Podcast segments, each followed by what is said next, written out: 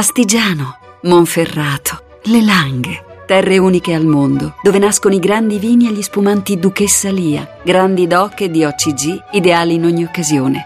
Duchessa Lia, nobili vini del Piemonte.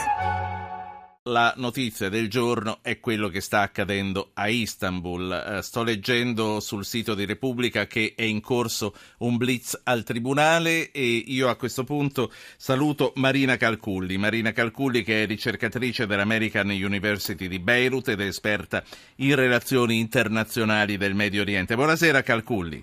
Buonasera a voi. Qual è il clima oggi in Turchia? Ma insomma quello che sta succedendo in Turchia è abbastanza grave, cioè da una parte ecco, c'è questo, questo, attentato, è chiaro che è difficile controllare attori piccoli che molto spesso agiscono con una coordinazione minima tra pochi individui, come abbiamo tra l'altro anche noi in Europa potuto spe- sperimentare negli ultimi mesi, però è chiaro che c'è eh, sullo sfondo e in una dimensione insomma, eh, più storica, almeno se pensiamo agli ultimi anni, c'è uno scontro, uno scollamento tra il governo e la società.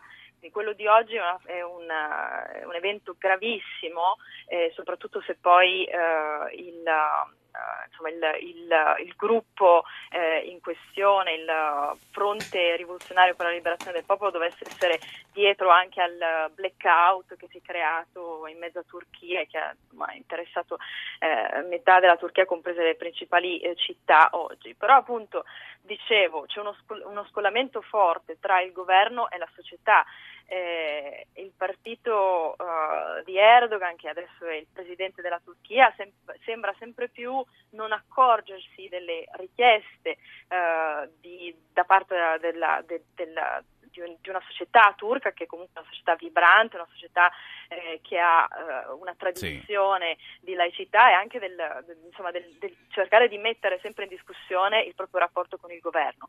Erdogan ha voluto sempre ignorare le responsabilità di Gezi Park, tra l'altro qualche giorno fa eh, il governo ha approvato un, uh, un, una legge molto controversa in cui sostanzialmente si limitavano ancora di più le, liber- le libertà di eh, espressione e anche di partecipazione a delle manifestazioni di dissenso, eh, una legge che era stata molto controversa e discussa in Turchia, è chiaro che eh, la, la, quello che è successo sì. oggi è semplicemente Senta. la manifestazione di questo malessere. Ecco, tra l'altro eh, vedo che mentre eh, noi stiamo parlando è in corso un blitz, un blitz che è già stato annunciato dalle agenzie di stampa una decina di minuti fa, io sto seguendo le immagini su Rai News 24 cercando di capire da quello che vedo, vedo delle ambulanze più che altro. C'è Vincenzo da Frosinone, credo che voglia inserirsi in questa discussione. Buonasera Vincenzo.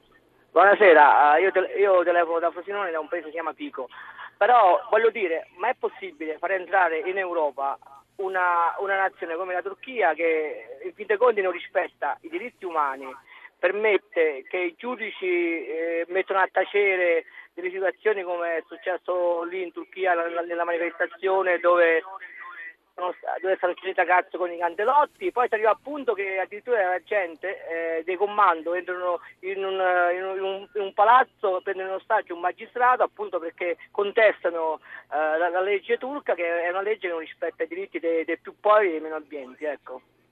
Certo, eh, grazie. Allora, nel frattempo eh, mi dicono, vediamo dalle agenzie, che il magistrato è ferito ma è vivo, credo che sia stato liberato, cerco di capire un po' quello che succede, perché sta succedendo in questi momenti. Marina Calculli.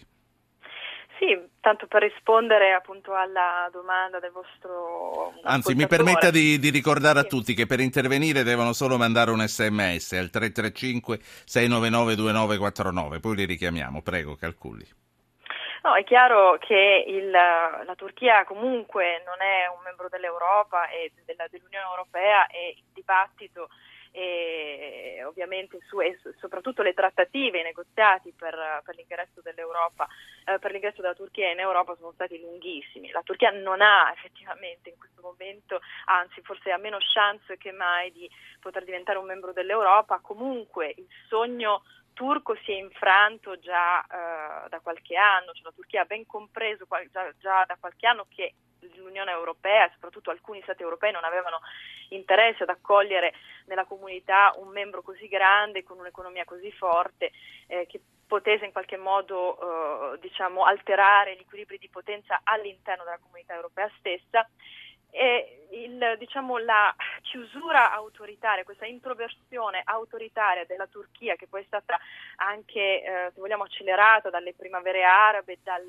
dal, dal tentativo della Turchia di di immischiarsi con, con, la transizione politica di diversi paesi con risultati eh, molto insomma, insoddisfacenti, se non imbarazzanti, come per esempio in Siria o anche in altri, in, nel Maghreb, è chiaro che, la, che, che, l'infrangersi del sogno europeo ha anche in qualche modo determinato uno scollamento uh, della Turchia stessa da quello che, che, era un processo di democratizzazione in corso, che era ovviamente strumentale ad entrare in Europa, ma che comunque, per quanto diciamo, sì. uh, finalizzato ad un interesse specifico, aveva prodotto dei risultati positivi. Certo, eh, tra l'altro mentre lei stava parlando stavo continuando a osservare le immagini, vediamo l'ambulanza che ha portato in ospedale il magistrato. Eh, allora, si è visto che eh, tutto si fa risalire alla protesta del giugno del 2013. Che cosa hanno ottenuto i ragazzi di Taksim, quelli che due anni fa protestavano contro un premier che allora era Erdogan, che oggi è il presidente della Turchia? Beh, appunto, insomma, hanno ottenuto di fatto molto poco. Eh, la, la, la, Turchia, eh, diciamo, quel, quello era un malessere che esprimeva una serie di, um, diciamo, di, istanze della società, anche molto variegate. Eh, l'evento in sé del, uh, appunto, diciamo, del, del, di un progetto edilizio che uh, era male accolto da una parte della popolazione era soltanto una delle tante istanze, poi c'era ovviamente anche la chiusura eh, autoritaria dell'HP, eh, del partito di Erdogan, un'islamizzazione anche della società, eh, una, un'islamizzazione dall'alto della società eh, che appunto era mal, mal vista certo. e eh, poco, poco appunto eh, insomma, c'era una parte della società, civica, della società turca che era poco disposta ad accogliere tutta una serie di riforme o comunque di, um, di dinamiche che sì. Erdogan aveva avviato dall'alto. Ultima cosa, ultima cosa e la ringrazio e la saluto. Proprio ci spostiamo, ci spostiamo un po' più in là e eh, ci spostiamo sull'apertura della CNN, che tra l'altro è l'unica testata che oggi dà eh, tanto spazio a questa, a questa notizia. Tikrit è stata liberata, Tikrit è stata ripresa dall'ISIS, questo lo dicono fonti ufficiali. Questo che cosa, che cosa significa? È un'inversione di tendenza o semplicemente un momento di questa, di questa lotta? Allora, è ovviamente una notizia molto buona, significa che evidentemente le forze armate irachene che sembravano appunto inesistenti, soprattutto quando eh, l'ISIS il 14 giugno scorso prese Mosul, evidentemente sono state rinforzate. È chiaro che l'ISIS controlla eh, una parte consistente del territorio tra la, tra la Siria e l'Iraq e purtroppo anche, voglio dire, anche ieri in Siria c'è stata la presa di Idlib da, alcune, da, da parte di alcuni gruppi islamisti, quindi che appunto hanno strappato Idlib al regime, quindi diciamo siamo in un contesto in cui la terra va e viene e eh, gli equilibri eh, sono estremamente labili e volatili, per cui ovviamente una buona notizia. Ma eh, va inquadrata che... per quello che è, la terra va e viene, esatto. una bella immagine quella che lei ci ha dato. Dottoressa Calculli, la ringrazio e la saluto. Marina Calculli è ricercatrice dell'American University di Beirut ed è esperta in relazioni internazionali del Medio Oriente. Grazie per queste notizie che ci ha dato.